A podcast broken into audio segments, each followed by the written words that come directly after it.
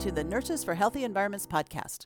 My name is Beth Schenk, nurse scientist and healthcare sustainability leader in Missoula, Montana. On the podcast, I interview nurses working at the intersection of health and environment. Today I'm speaking with nurse practitioner Billy Rosa, speaker, author, and PhD candidate in nursing at the University of Pennsylvania. I have been honored to have worked with Billy on a couple of writing projects related to the UN Sustainable Development Goals and climate change. He is committed, creative, and productive, making many contributions to the profession of nursing and to the world in general. I think you will enjoy this wide ranging conversation. I know I did.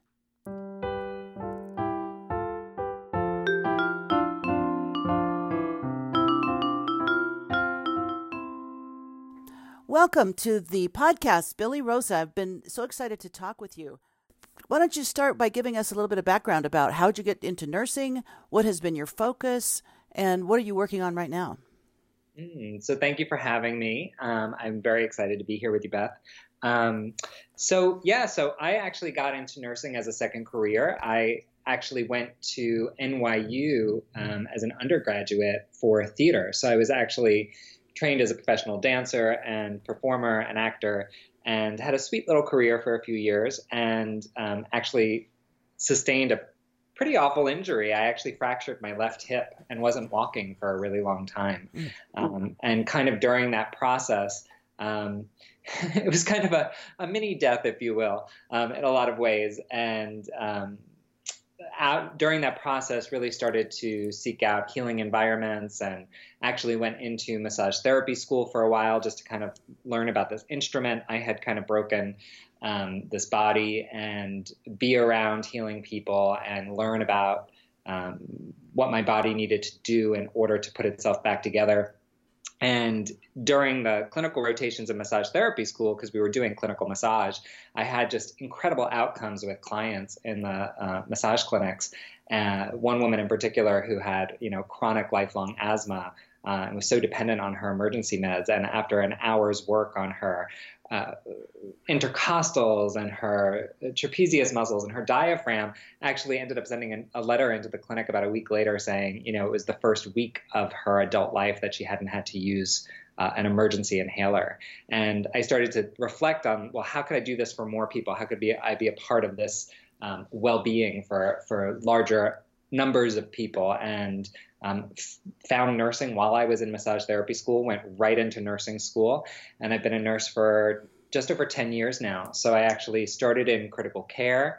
I was at the bedside in critical care for about four years, uh, worked through the clinical ladder in um, medical and surgical ICUs in a, in a major uh, New York City academic medical center, and then became an educator of those critical care centers for a year and kind of was climbing this trajectory of professional development, realizing I wasn't on the right path for me, and heard about this great opportunity to become a part of a healthcare capacity building project in Africa, in Rwanda, and was offered a faculty slot. So I basically picked up and moved to Africa for a year and just was the most amazing year.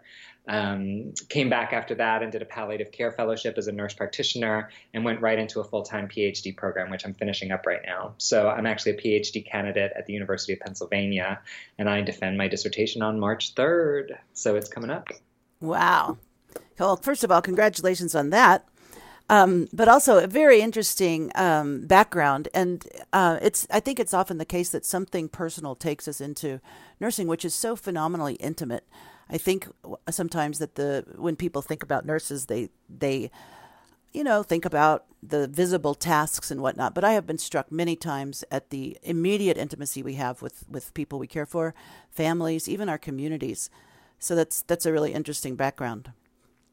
Yeah, and it was it was one of those it was one of those situations and experiences where I mean every time I walk into a patient's rooms to this day and somebody is in pain or discomfort or can't walk or I see them struggling with kind of uh, with that experience of loss of losing something that is meaningful to them, whether that's physical capacity or um, the ability to work or you know just the things that bring them joy in life i just so deeply connect to that. It's just such an uh, such a reminder of, of how we're all in the same boat in a certain way. And even though the patients we care for are kind of inherently vulnerable due to their illness or whatever they're going through at the moment, I mean, you know, we're all kind of we're all fragile in the same way. It, it could be us or a loved one in a second. So it's a it's a really I'm so grateful as a nurse that I had that experience because I'm I'm always kind of a, a pennies throw away from remembering what it what it's like to um, really be dependent on others for your care. Yes, that's that's a great reminder for all of us. Um, I want to. Ex- I have a number of questions for you, but first, could you just tell us what your PhD program is? Your your study. Your. Oh, uh, sure. Yeah. Um, I am um, currently the PhD programs at the University of Pennsylvania School of Nursing. I'm also working on a Master of Bioethics um, at the same time. But my research is uh, a secondary analysis of my mentor's work, uh, which was an NIH funded study that originally looked at cancer pain disparities between African American and Caucasian patients um, in the outpatient oncology setting. And so I'm doing a secondary analysis of her data. Um, and specifically looking at how patients prioritize their beliefs around um, pain medication use, um, any kind of analgesic, including strong opioids, um, how they prioritize the beliefs and how those beliefs predict their objective adherence behaviors. So it's it's really interesting. that the sample is uh, just about 42% African American, so it's very representative of a typically under historically underrepresented uh, underrepresented excuse me group um, in the literature and um, really focused on the patient perspective in terms of beliefs. So, when it comes to the opioid addiction epidemic, a lot of our discussion is on uh, how clinicians and healthcare systems can monitor and prescribe and manage better. Um, but we know very little about the, the patient side of things and how their beliefs inform their opioid use. So, I'm hoping it'll be a meaningful contribution to the literature. Yeah, I'm sure. Well, is is the data qualitative? Um, it's quantitative. They we used a um, uh, a barriers questionnaire that's very well used since the early 2000s in the cancer pain literature. And um, my advisor during that original NIH grant had turned it into survey questions where uh, using this technique called max diff scaling, maximum difference scaling. And it's a consumer preference trade off uh, approach, basically, where subjects in the study uh, were asked to rate beliefs um, according to what they thought of most uh, as most important and as least important in relation to their pain medicine. So things like mm, pain medicine keeps me from knowing what's going on in my body. That was actually the, the top ranked belief. Um, or pain meds harm my immune system. Um, or if doctors pay attention to my pain, they'll forget to treat my cancer. Um, and so through this trade-off methodology, they actually ranked which beliefs were most predominant for them. And then the second half of the study is looking at um, using uh, regression modeling to see um, how those beliefs were related to their objective adherence behaviors using uh, a medication event monitoring system. Interesting. Yeah, I'm I'm sure it will help um, be a contribution to to our science today, especially as we're really struggling to understand use patterns and um, other elements associated with with opioid use. So that's really interesting we just published the first paper out of um, the dissertation actually and it was very interesting because it's what i see as a palliative care nurse practitioner the the most predominant belief as i mentioned was um, taking pain medicine keeps me from knowing what's going on in my body mm-hmm. and the belief that people who take pain medicines for cancer will get addicted was only moderately important for both. We did a cluster analysis for both clusters. So across the sample of 207 outpatient oncology um, patients, you know, the addiction concern was only moderately important, mm-hmm. which is kind of number one on all of the clinician uh, radars. Hmm. And yet, this belief that if I take pain medicine, I'm not going to know what's going on in my body was was so important. And if you think about it, it makes sense, right? Because patients use pain as an indicator of whether their cancer is getting worse, whether their cancer is getting better. Um, and that idea of masking that pain was something that was really troubling to them. So it's very, I think it's very interesting and really gets us back to a conversation about what patient-centered care looks like and how those beliefs are so important to them. Yes, it's really interesting. So, was that? Um, tell me a bit more about your time and your experience in Rwanda. Oh, the year that changed my life. Um, so it was the Human Resources for Health program. That's the program I was there with. It was a seven-year initiative that uh, the Rwandan Ministry of Health actually brought um, to the forefront, wanting to partner with uh, 16 academic medical centers and nine schools of nursing, uh, a few schools of public health and dentistry. And basically, it was a seven year initiative with the goals, the overarching goals, to increase the quantity of healthcare workers in Rwanda, improve the quality of their education, and really decrease overall dependence on foreign aid. So it was it was a program that I could I really believed in. I really believed in the values of the program. It was based on um, respectful and inclusive partnership. It used a twinning model where we were um, partnered directly with a quote unquote twin um, on the ground in Rwanda. So the expectation was that, you know, I'm, I'm, we were all there to learn just as much as we were there to teach and share. And I was there for year four of seven. So I worked as a clinical educator in the intensive care unit in the Rwanda Military Hospital, and I also worked as faculty at the University of Rwanda. And we were we were basically starting the first master's program for nursing in the country. So we had eight specialty tracks. Um, and in 2017, we graduated the first cohort of master's prepared nurses in Rwanda that were Rwanda trained. Um, uh, 110 students graduated in 2017, and I believe the second cohort is preparing to graduate. Um, and it was just a year that kind of changed everything about how I saw um, not only health and healthcare, but also partnership and, and international programming and partnership and um, really how the global agenda informs what we as nurses do um, and how we go about uh, really ensuring health equity for people. I, I, mean, I think it just for me, it just redefined all of these terms we use all the time. Um, to live in a completely different environment like that, it really just helped me reevaluate so many things I thought I understood in the past. Yeah, it sounds like it was really eye opening.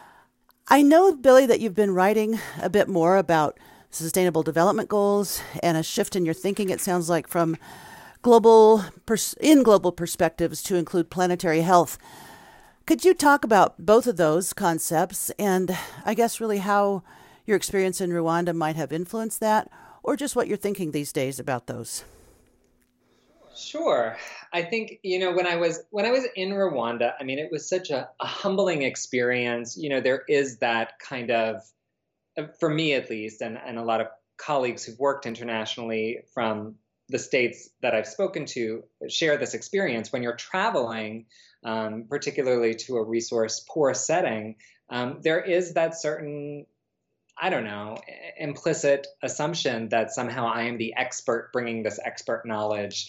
Um, and then you get there and you're kind of humbled by the, the context of, um, of what it's like to be in an environment um, with, with no resources, with where issues like poverty and hunger and education and inequality and um, environmental threats to well being are so at the forefront of everyday dialogue because you know, in the US, my experience has been, and again, I'm a white privileged male living on the Upper West Side of Manhattan. So even here, my perspective is somewhat slanted from um, maybe people who um, struggle with access to care, et cetera, or of, or of a racial or ethnic minority.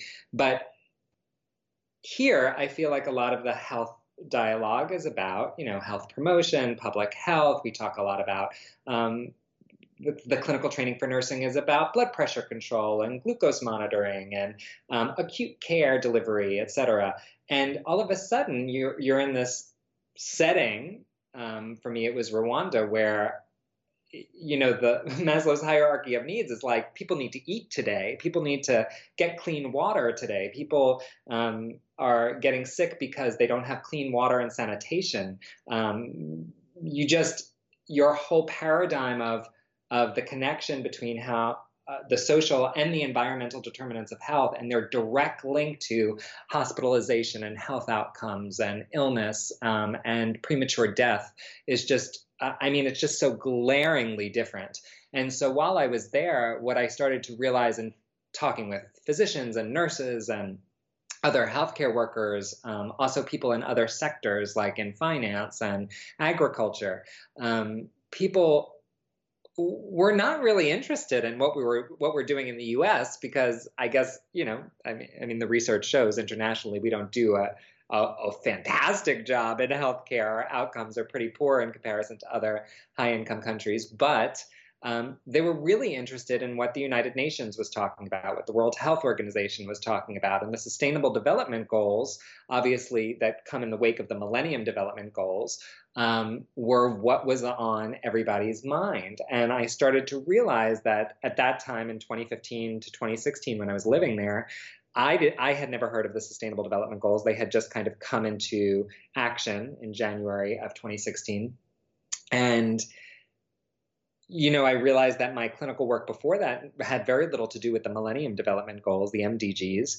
And but the whole health infrastructure was kind of based around these global goals out of the World Health Organization, these um, broader global agenda action items. And so I started to think about why colleagues in the US were not talking about the SDGs, why um, it seemed that most other countries in the world were really attuned to them, aware of them, discussing them, uh, identifying the correlation between them and how they approach health.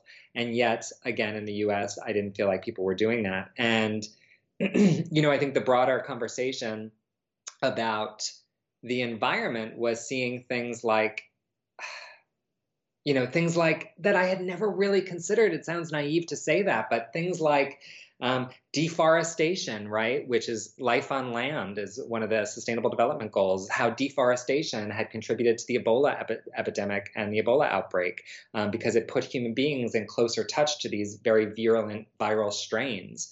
Um, how uh, life underwater, another one of the goals, you know, how the major lakes in Africa have been overfished and fish are fishermen can't make livings because uh, and people are going hungry because there's not enough fish in these lakes um, and learning how um, colleagues from southeast asia and, and the maldives for example like the, the islands are sinking because of sea level rise. And so all of these things like blood pressure control and glucose monitoring is kind of secondary when you think about people's civilizations literally going underwater. And so for me it was just these, this huge light bulb moment um, where you know Nightingale said the the role of the nurse is to put the patient in the best light um, for nature to heal them, and it really started my reflection on what will be the state of nature when nurses are putting patients in that best light. Um, how ready and available will nature be to allow us to heal?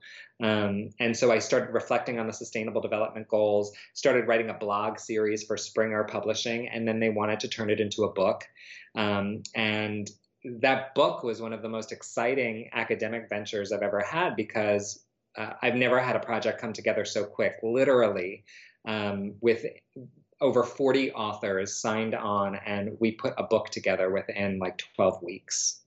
Um, I've never seen people get so excited about um, raising awareness about the sustainable development goals and the role of nursing.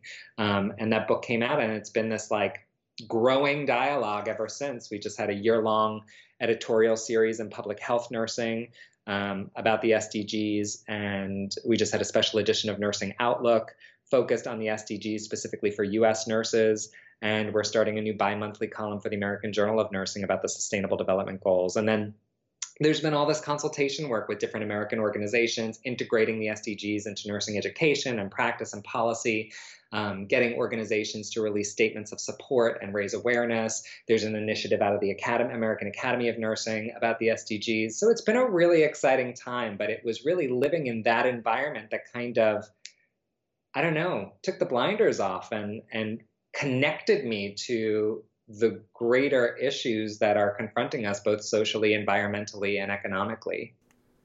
Interesting and, and so well said. Um, and it, yeah, I really I see it similarly. Um, partly probably because I had the great good fortune to do a significant amount of traveling earlier in my career. Uh, traveled for about ten years to many countries around the world, and and really even uh, at that time, which was back in the '90s and early 2000s, I was um, sort of obsessed with the question about how how will we and how are we living on this planet because you know that was before we talked as much about climate change, but but clearly the environmental degradation around the world was visible, and the impacts on ecosystem services. So some of those things you've described with life uh, underwater and life uh, in the forest, um, and it's just been a fascinating. It is the question that that I continually uh, circle around.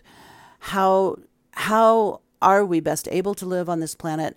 What are we up against when so much of our planetary homeostasis is um, out of balance, and what uh, will the near future and far future bring? So I and I I I really like the Sustainable Development Goals as well, and have had um, several conversations recently about why is it that we don't discuss these in the U.S. And just one other quick quick um, thing, and I want your I'd like to get your perspective on this. Uh, several of us were at the um, civil society meeting, the UN Civil Society meeting in Salt Lake City this summer, and we presented a panel on nursing and climate change. And um, I, it was very interesting. This was the first time that meeting went. When it was held in the U.S., it was the first time it was outside of New York, and um, we were we were kind of a, kind of surprised that there was so little focus on health. We were working on sustainable goal number eleven about resilient cities, and um, so we were a little bit surprised that there was so little focus on health, but realized that that's partly because the World Health Organization has more of a focus on health, perhaps, than the civil society. But also, I was really struck with the incredible security. And uh, I mean, the it was cordoned off for blocks around. We had to have multiple passes through metal detectors, and no one could be in without their badge. And uh, my sense was that that part of the reason why uh, the Sustainable Development Goals and the UN more broadly are less accepted in the US is because of politics. What do you think? I, I, mean, I think that's fair. I think some of it is politics, but I also think a, a huge part of it, and I, I, this sounds so simple, but I think a huge part of it is well, let me put it this way. I had a conversation with um, the CEO of one of our major um, policy organizations, nursing policy organizations here in the States, um, two years ago. And she said to me very plainly when we're talking to policymakers in the US, they are not interested in hearing the word global. They are interested in what's happening for their constituents in their locales, in their communities, in their cities. And unless you can make it meaningful for them, they're not interested. It's not worth their time, energy, or, or their dollars. And I think that, was, I mean, that was such an interesting conversation for me to have because it was really a moment of pause where I started to understand that people actually don't get that whole concept of local is global. I mean, people don't get the concept of global citizenship. People don't understand that, you know, the things I do as well as the things I don't do, the things I say as well as the things I don't say, the actions I take as well as my inaction, all has a butterfly effect on my local environment, but on on what happens globally in terms of health and the well-being that is possible for people. And so I think what's fascinating to me, because I do have to say, a few years ago I got tremendous resistance when I was pushing this SDG um, agenda forward in nursing. I had a lot of people tell me I was wasting my time, nobody was interested. Now it's really taken off like wildfire. But it was because people were not seeing the link between, for example, Robert Wood Johnson's culture of health and the SDGs. Um, you know, if you hold them side by side, a culture of health is the Sustainable Development Goals in different language. Um, if you look at different cities' um, health agendas, you know, um, chances are if you if you look up any city's health agenda, major urban um, planning. Um, a lot of them even use the same colors as the SDG emblems. they are ultimately focused on the same aspects as the broader sustainable development goals. And so I think, in terms of politics, to answer your question, it's about how we help our representatives and leaders be able to language the sustainable development goals in a way that's meaningful for their constituents to help them really understand that we're not talking about something different or something out there or something happening in India or Uganda.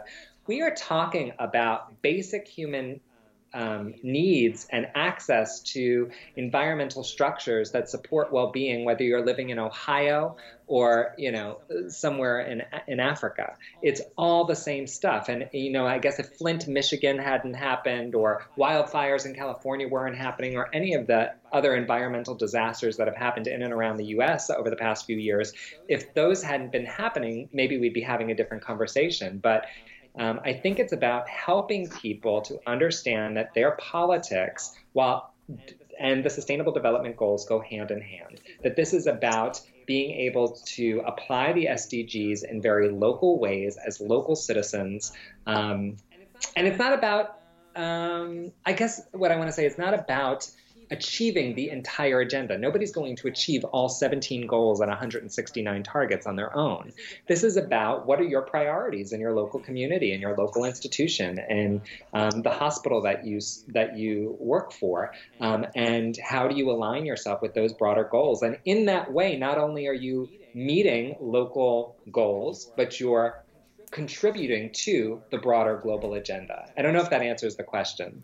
Yeah, it's very helpful for sure. And and the SDGs are, are, are such a helpful framework. I mean, just as you say, if if people uh, and organizations and cities and municipalities would use those as even a checkup, how are we doing on these issues? I think um, that would that would um, certainly advance um, the work that nursing is trying to do, as well as many public health, you know, uh, professionals around the world and we're not doing that great yeah, either. Beth. That's right. You know, like we ranked like 34th, I believe, was the last Sustainable Development Goals Index report in 20. Uh, I think that was the 2018 report. I mean, if you know, if the U.S. was ranking top five, I would say, wow, maybe I understand um, some of the silence around the SDGs, but but we're not even meeting um, what some would consider basic um, basic criteria around these goals. I mean, we rank 34th. Think about yeah, it's that. astonishing. I mean, you know, as one of the world's leaders. Right. Well, we're right now in a, such an interesting time of this explosion of increased awareness about global, if we'll use that word for now, global issues. Just on the um, expansion of the internet in the past, what is that, 25 years, 20, 25 years? That is such a shift for the the masses, I think.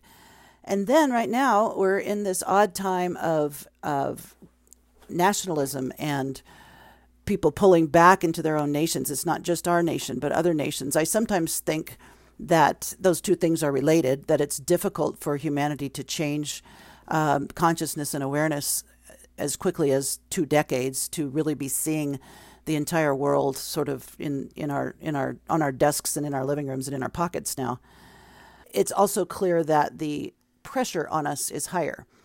The changes that you described that we're seeing all around the world related to climate, related to biodiversity loss, related to these um, ecosystem services that are declining, uh, are, you know, as I say, the pressure's on. So um, the Sustainable Development Goals are are certainly a helpful way to think about that. I think.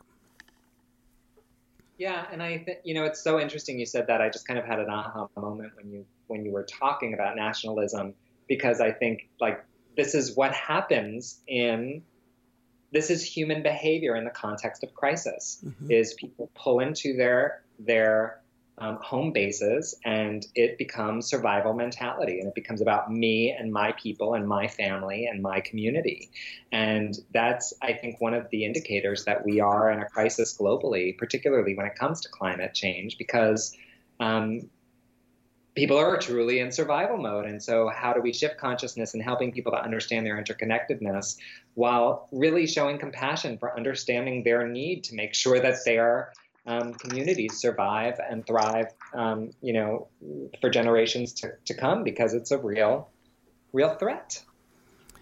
That's right. So, so in so to reflect a little bit more on your work um, that we've talked about, your experience in Rwanda, your work with uh, palliative care, your your leadership work, and also this growing pressure that we've just discussed that you're very acutely aware of and are writing about and thinking about um, in this context of planetary health. So we put all that together, and um, um, you know, from my perspective, I, I, I think about planetary health uh, largely from the environmental side because I see it as such a driver of all the all the outcomes for um, humans, for societies and cultures, for our financial system, for other species, for our future, etc. And um, so I just wonder. I mean, it sounds to me like you're saying that you you your work is really shifting in this direction. And if so, what does that mean, for instance, for your work with palliative care? How how does palliative care inform your thinking about planetary health and vice versa? If that's that's probably a very abstract question that you haven't you didn't prepare for, but I'm curious. um, I think it's I think the the question is actually you know I was just thinking about this question actually um, recently because I do see kind of my priorities as this idea of global health and, and palliative care, which for me makes perfect sense, which is about universal access to palliative care, particularly for people in low resource settings. Um, but then this concept of the SDGs and planetary health. And I think it's very simple. First of all, the whole concept of planetary health, I think people miss the second part of it, right? The first part is yes, there's this severe degradation of our air, our water, our land, and this significant loss in biodiversity and ecosystem damage, et cetera. But the second part of planetary health is that it's not just about the natural resources. You know, according to the, the Lancet Commission Rockefeller Foundation report, it is about the wise stewardship of those resources. And so it is about humanity's role in um, using, monitoring, managing, respecting those resources. Um, and so that's just the first part of that. I wanted to, to just say that you know we sometimes we think of the planetary the planet's health as something outside of human existence and human existence is a major factor in how those resources are being used and exploited um, and and irresponsibly um, accounted for. Um, I think the the question you asked about palliative care and how this kind of comes together is for me palliative care is is and it is abstract but is the paradigm in my opinion that is rehumanizing the healthcare system it is one of the only paradigms of care that is truly about patient and human centered experience, meeting people where they are, um, ascribing plans of care that are based on personal and familial values um, that takes into consider into consideration not only physical well-being but mental emotional spiritual existential social cultural health and values um, and integrates that into how we engage with people, communicate with people, attend to people, um, help them meet their goals, optimize the quality of their life and their comfort and their functionality, um, and really ensure that their life is reflective of what's most important to them and what's most sacred to them. And I think that when we consider how the environment impacts health, I think, more readily visible in lower resource settings around the world where people um, may be more poor than those in the United States. And you can see the direct impact bef- between poor sanitation and health or, you know, um, the biodiversity loss and, and sea level rise and health. Um, I think good palliative care is about rehumanizing their experience and taking all of that into consideration where, you know, when we're talking with patients about maybe palliative treatment for their cancer or palliative chemo, that might not be the priority. The priority may be um, solidifying their house structure so that their families are safe in the next rainstorm. I mean, it's just things that are that may not be. Um, in in Billy Rose's immediate paradigm of consideration. And I think that's the the strength of palliative care is that it's all about listening and adapting how we care for people based on what is most important to them. So I think palliative care, you know, in the Lancet um, Commission released a report two years ago, 2017, I believe. Um, uh, calling for universal access to palliative care. And during this International Year of the Nurse and Midwife, um, we, we, actually just um, had a commentary accepted in the Lancet um, that I led with uh, Nigel Crisp from the UK Parliament and Paul Farmer and Eric Krakauer from Harvard and Dr. Rajagopal from India, all about optimizing the nursing workforce to ensure universal access to palliative care.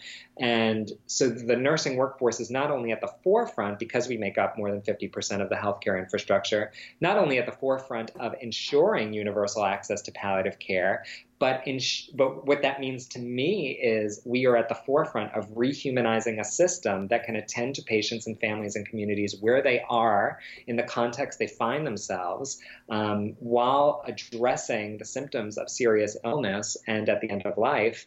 Um, while considering these broader environmental determinants that are so important to how people live. Mm, it's beautifully stated. I, I love the concept that it is effective at rehumanizing because that's been such a such a challenge in the U.S. particularly, meaning healthcare, rehumanizing healthcare. So that gives that takes me into two directions I'd like to ask you about. One one is, would you describe palliative care that's um, uh, would you think differently, I guess, about palliative care that is not at the end of life? Because we have many circumstances of people learning to live with chronic conditions or learning to um, uh, in a way rehumanize in in a way that you mentioned about uh, I I'm, I'm, not I didn't write this down but aligning values so that people can live with the most integrity. Um, do you see that as different than end of life um, considerations of palliative care? Yeah, certainly. I mean, I think that that is that is one of the the most significant misnomers about palliative care is people um, interchange palliative care with hospice, right? So I one of the ways I like to think about this that I think listeners uh, might appreciate if they're not you know as familiar with palliative care would be to think about palliative care as a model of care that is a holistic approach to optimizing function and comfort um, and quality of life for patients with any serious illness. And hospice and end of life care are really for patients that we think specifically um, may be in their last six months of life. And so the research and a lot of the initiatives and this idea of universal access to palliative care is really about moving palliative care further upstream in the disease process. So, you know, there are countries that when you are diagnosed with a chronic illness, you get a palliative care consult because palliative care, good palliative care, competent, compassionate, relationship based palliative care thrives in environments where we have an opportunity to build that relationship over time, where we're not coming into um, that relationship in the context of crisis. Um, but actually where we are getting to know, you know, Beth Schenk as she lives and works and plays, as she um, is dealing with these incremental losses early in a disease process, right? This isn't just about somebody who's impacted by heart failure. This is about somebody who has a history and a story and a narrative and um, uh, maybe a social support system, maybe not, um, and somebody who is being who they are in the context of this illness. And if palliative care services were made uh, more accessible and available to people further upstream in the disease process, not only would they get better symptom control, um, but they'd be able to have open, honest conversations about values, advanced directives, et cetera, earlier on outside of that context of crisis to really make sure that the quality of life they're living is higher into their standards earlier on, apart from the dying process. Yes, very interesting and a, and a lovely way of thinking about it. And I also think I, I, I would also want to add on that is that this is where palliative care becomes a public health issue and where it's tied to a broader global health context. So when you think about, you know, in the United States, we're a very individualist society. We're all about individual accomplishment, not all of us and not all the time, but there's a great emphasis on individual accomplishment, individual expression, um, autonomy of the person, etc.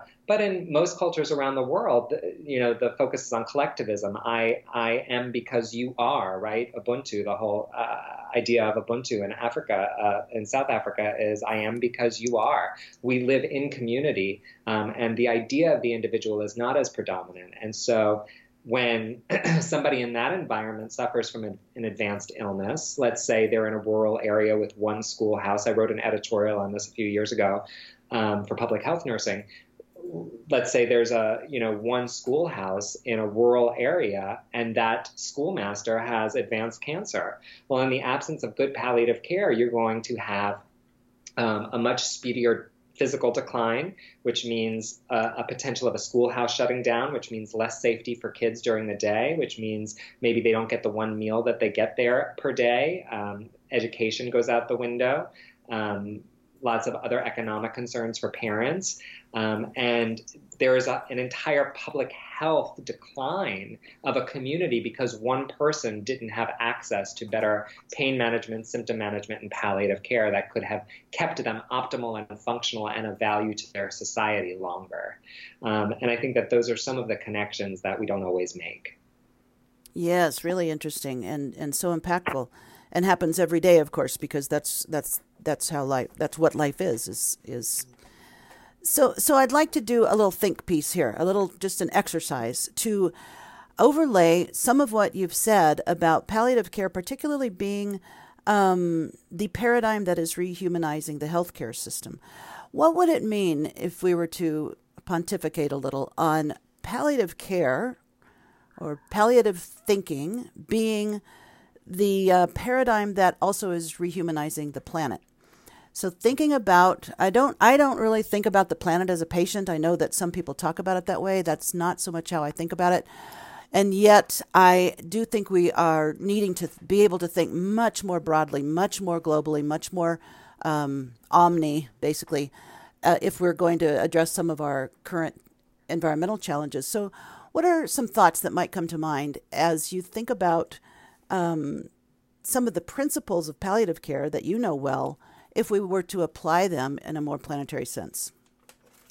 Oh my God, I love that question. I really love that question. I think, hmm, I guess let me say it this way. I think there needs to be a holistic approach to how we understand health, the whole concept of one health. And that is a palliative care mentality. We are um, there are mental and emotional stressors that human beings and other species are experiencing due to the changes in the planet that affect us um, all at differing levels based on our proximity to it.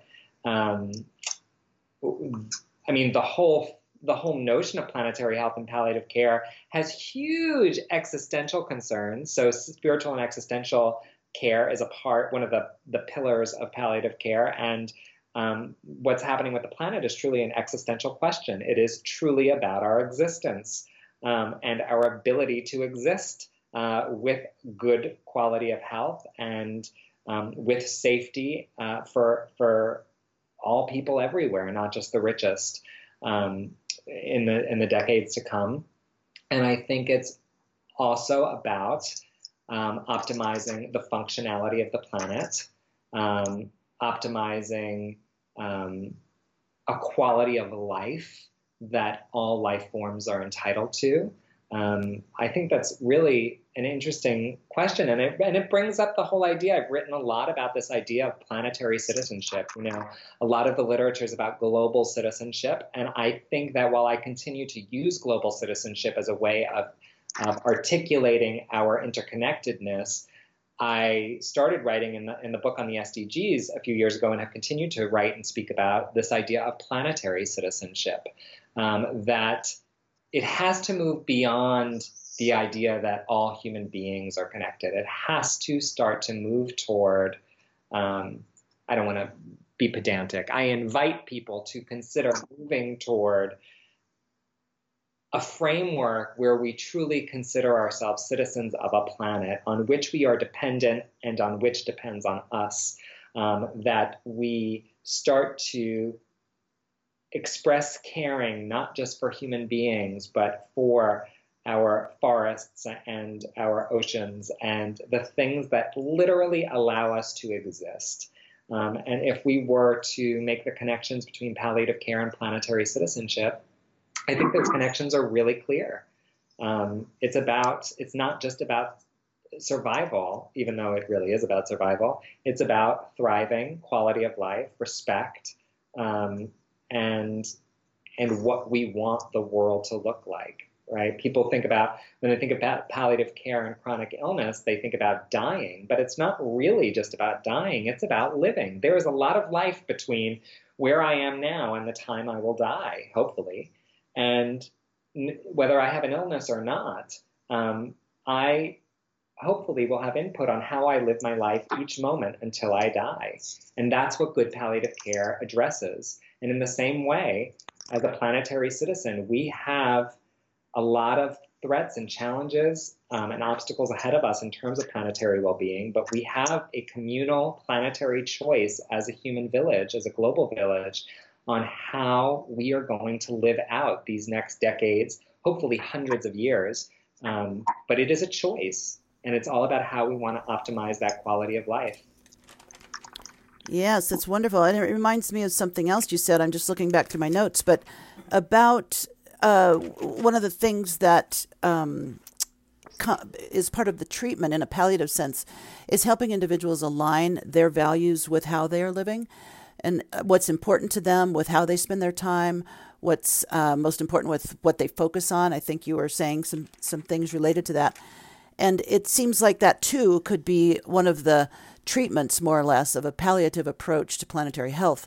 Um, because, as you've said, we, we are dependent. We do need comfort, the comfort of, of a stable world, the comfort of um, less uh, fear about the future, the uh, reliance on clean air, clean water, housing, food, um, stable oceans, etc. So perhaps that would be an aspect as well.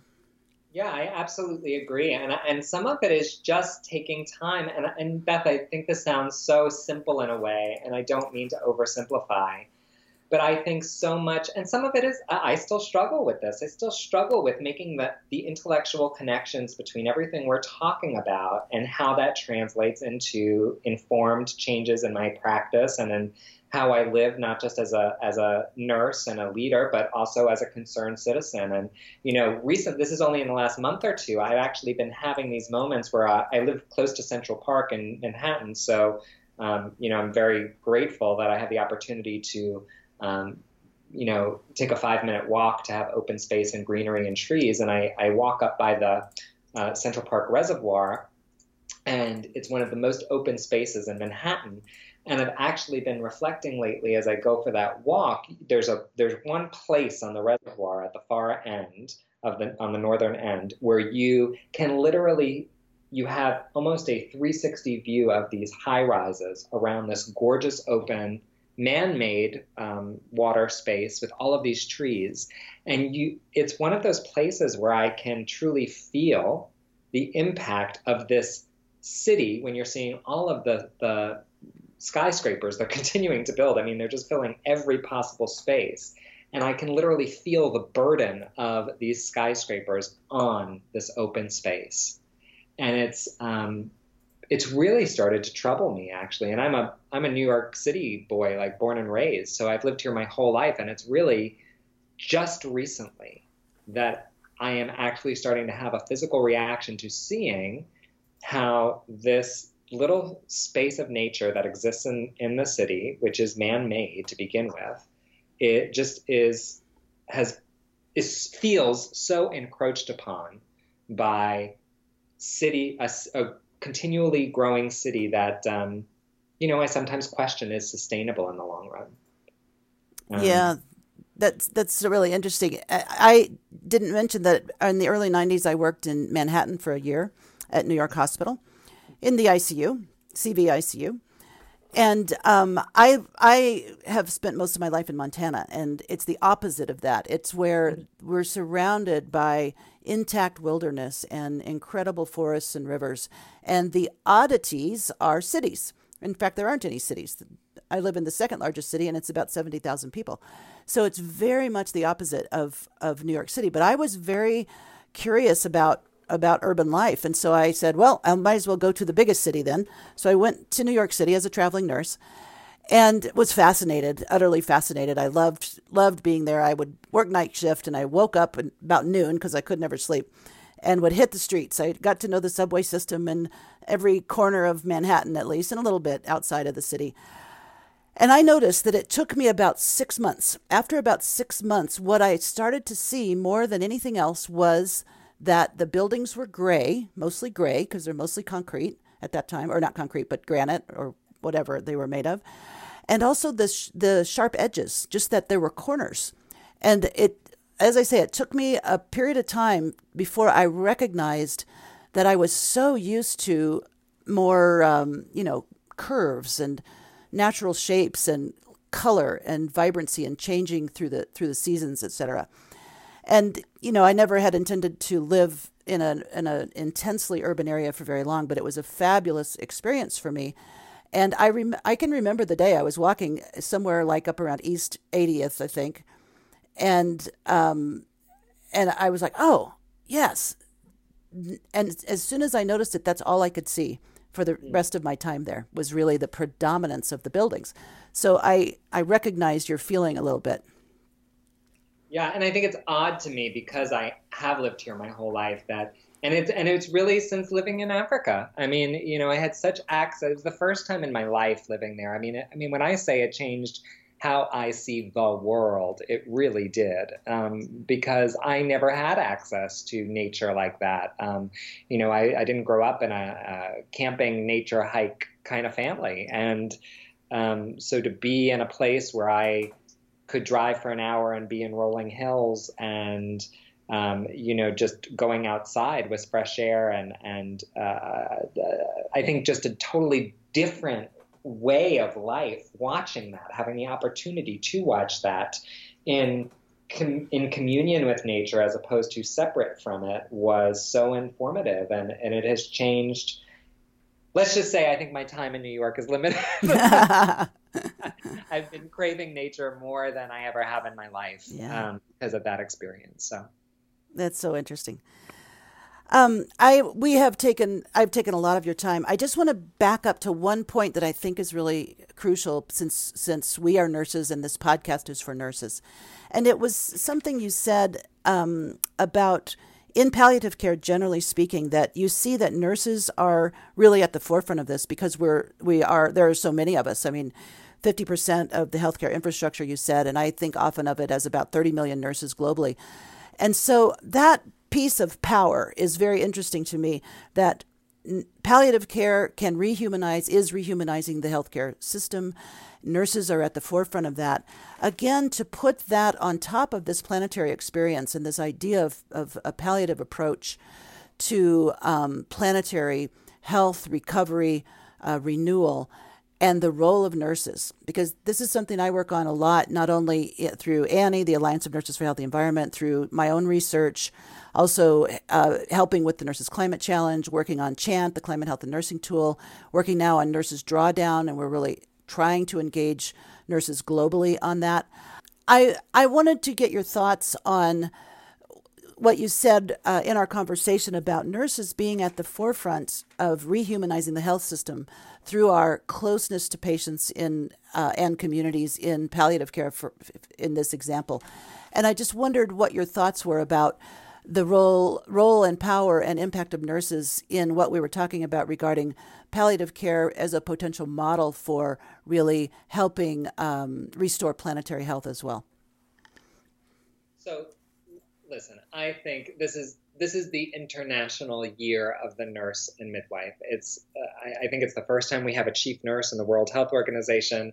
It is, um, yes, you know, we're the most predominant profession in the healthcare workforce. And I think the goals in palliative care um, are that every nurse really understand how to deliver primary palliative care, right? There is a need for specialist palliative care with really advanced illness, with difficult to manage symptomatology, but every nurse uh, you know, has the potential and, and in many settings already is delivering primary palliative care. They just don't have the language to give to it that that's what they're doing.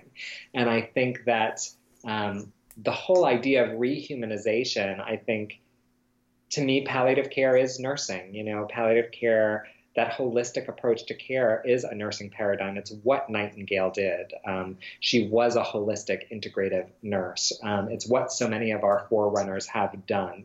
It's what our nurse theorists have talked about um, the human condition, human caring, um, compassionate care. It's what the chief nurse officer of Press Ganey um, has talked about. She talks about compassion as the antidote to suffering, the antidote to the problems in the healthcare system. Um, looking at how, when we're looking at Press Ganey surveys and patient satisfaction scores, what we're really measuring is compassion. Um, and so I think that palliative care is one of the tools and paradigms we have to help people demonstrate that compassion in the healthcare setting um, and in that way rehumanize it. And I think because it's the International Year of the Nurse and Midwife, because there is such a spotlight on nurses um, and midwives around the world, um, we are in this really uh, special time of raising our visibility, raising our profile, being able to speak to what it is we do to make sure that people understand that it is nurses that um, help them be seen as fully seeing, thinking, feeling human beings in the healthcare system, um, that it is nurses who are going to help them tell their story and their narrative and attend to that.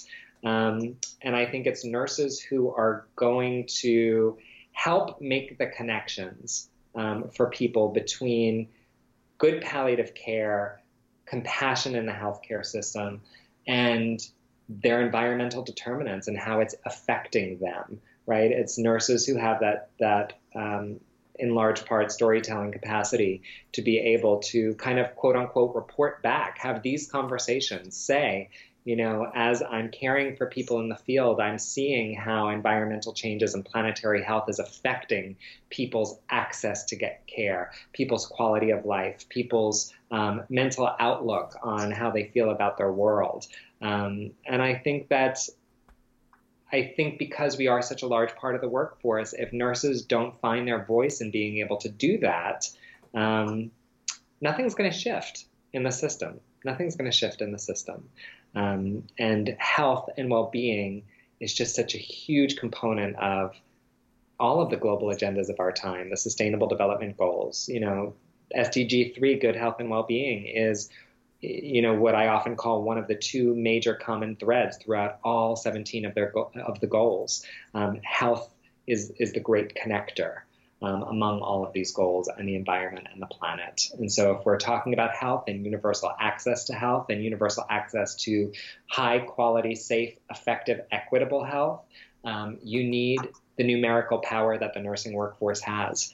Um, and so, everything you're doing with ANHE and um, and all of the other initiatives is just so uh, it's just so crucial to this conversation the connections between what it's going to mean to rehumanize care and helping people to understand how they are impacted by and how they impact the planet around them. Well, Billy, it's been just great to talk to you. It's it's really interesting, and I'd like to pick your brain more, though not at this time because I've already taken a lot of your time. Um, but uh, thank you so much for spending the time with me today. And is there anything else you'd like to say? Uh, just I, I just want to say thank you to um, every nurse who listens. I want to thank you for your work. Wishing everybody a happy International Year of the Nurse and Midwife, and really to uh, encourage everybody to put that out there and really help uh, celebrate it in their communities and their institutions and among their colleagues. Um, this really is the year that we are being celebrated by all of the major organizations that um, represent us, support us, and advocate for good health everywhere. So it's it's really the year to put ourselves out there. Fabulous. Thank you so much, Billy. Thank you so much, Beth.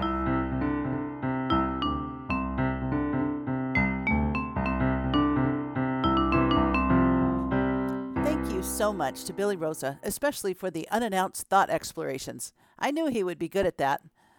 That was fun, and such a good reminder that one of the primary contributions we make as nurses is to help people live the best lives they can wherever they are in wellness or recovery.